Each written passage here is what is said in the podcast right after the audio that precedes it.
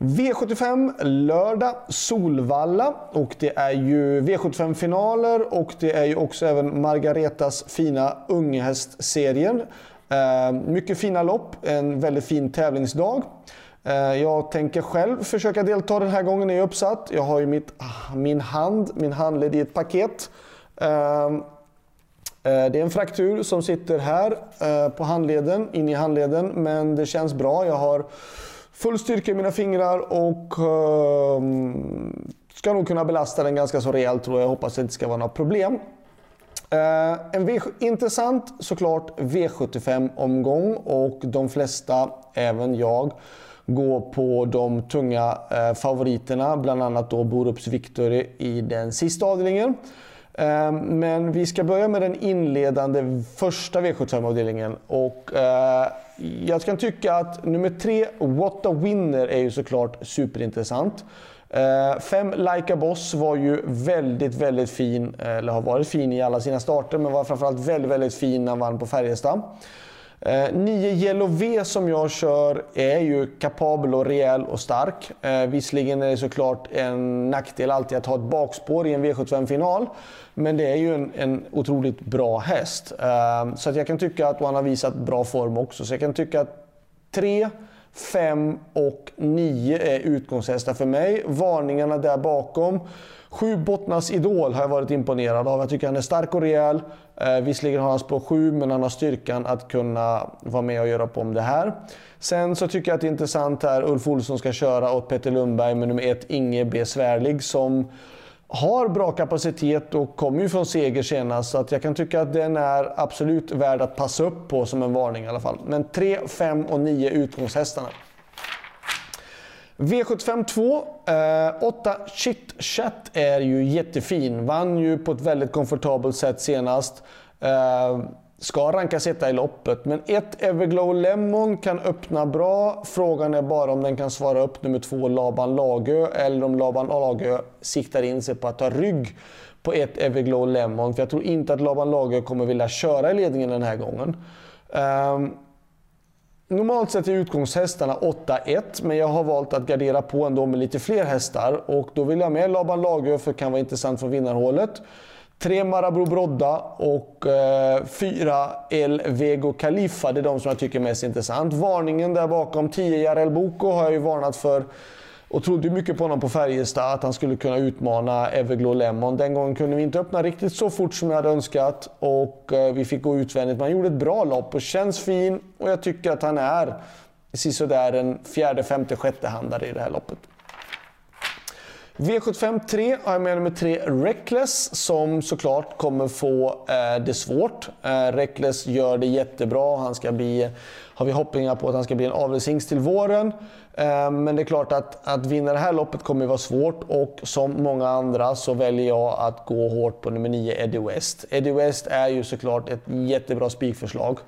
Um, Värst emot? Ja, det kan jag tycka i sådana fall. Sex Pickleback Face besitter ju grundkapaciteten.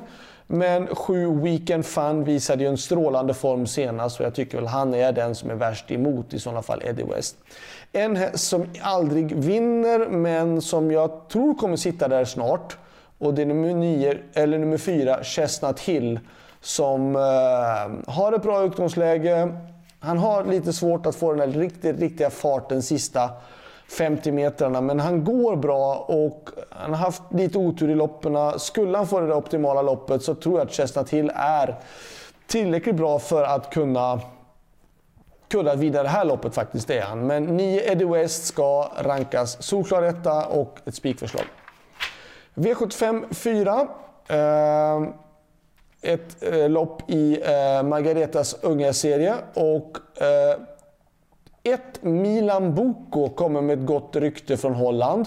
2. Windmill Jam, absolut intressant. Eh, uh, Gattling. Fick inte till det på V75 på Färjestad, eller på Åby. Då var jag lite besviken på honom. Han löpte inte allt upp som han förväntas sig av honom. Uh, har fått stått över lite efter det och jag är lite osäker på formen, men han är kapabel nog att kunna vinna det här loppet. Eh, uh, 2-1 ska kanske rankas före just på grund av att de har um, spåren och har eh, bevisad form. Där bakom rankar jag Gatling som trea och har tagit faktiskt eh, e 1, 2 och 5. Varningen för mig, då vill jag säga faktiskt nummer 9, Mr Donald. Mr Donald har, eller Mr Donald, Mr Gigolo. Nummer 9, Mr Gigolo. Eh, han har eh, kommit väldigt fort, börjat starta sent och kommit jättefort i utvecklingskurvan.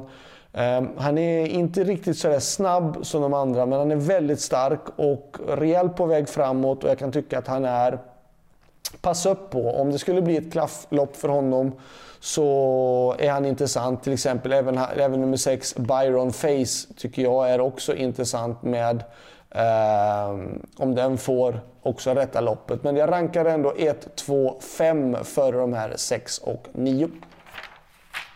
Eh, V75 5. Det här loppet eh, är lite svårt kan jag tycka. För att de, flera av de här hästarna möttes senast på Östersund. Och då hade ju 10 Axel Ruda och 11 Huddlestone de bra utgångslägena. Eh, nu har de dragit de sämre utgångslägena. Eh, fem Shapes var med i samma lopp och hade spår utanför dem och eh, gjorde ändå ett jättebra lopp och var tvåa.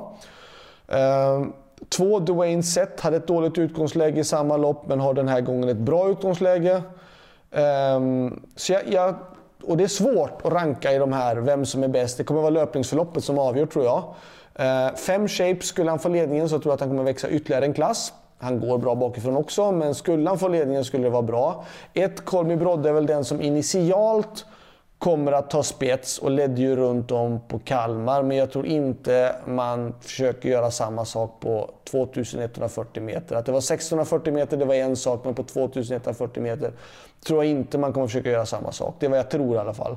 Um, sen vem som är snabbast ut att ta över i sådana fall utav två Dwayne Set. Eh, tre Kimi Di Quattro eller fem Shapes. Jag vet inte, jag hoppas att Shapes är det, men det är inte säkert. Eh, jag, rankar, eller ja, jag vill i alla fall ta med två Dwayne Set, eh, fyra Donizetti, eh, fem Shapes, tio Axel Ruda och elva Huddlestone. Eh, där bakom då, om man ska ta ytterligare någon häst, då kan jag tycka att nummer tre, Kimi Di Quattro för Marcus Svedberg. För att hans hästar har gått jättebra, perfekt utgångsläge och då skulle han få det där rätta loppet så ja, varför inte med tanke på utgångsläget. V75 6. Det här loppet är eh, svårt. Eh, också svårt.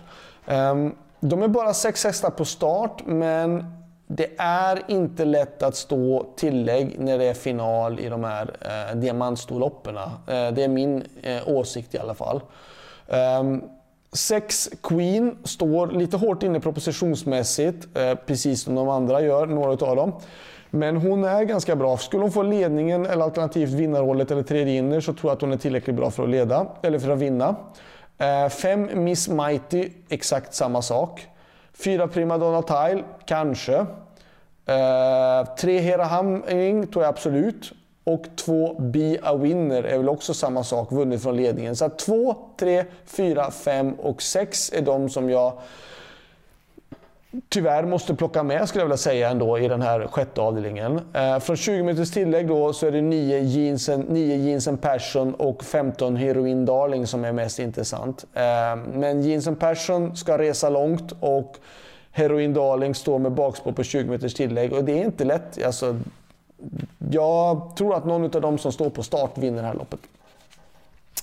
Eh, Ska jag varna för någon häst då, då har jag varnat tiden. nummer 11 Sunny Bell faktiskt. För hon har galopperat två gånger på raken, men hon har ändå visat en bra form. Sista V75-avdelningen, ja, då var ju det där. Fyra Borups Victory, bästa spiken. Bästa spiken i omgången tror jag. Ehm, jag tror att han eh, spetsar. Ehm, jag tror inte att L.L. Labero, visserligen öppnar jag, jag hade spår 1 med L.L. Labero för Eh, vad var det? Tre starter sen på Solvalla och då öppnade han väldigt bra men var precis på väg att galoppera lite grann när jag var på väg att svara upp spets. Eh, men den här gången så tror jag... Jag tror att fyra Borups Victory med tanke på att förra gången då var det med hjälp utav... När det var häst det är lättare att svara upp om det är häst bredvid häst. Det är svårare om det är tomrum emellan så att säga om man har spår 1 och de kommer långt utifrån. Då är det alltid svårare. Det är mycket lättare om till exempel två och tre öppnar bra också. Då blir det lite solfjädereffekt och mycket lättare för hästen att motivera sig att liksom öppna jättefort.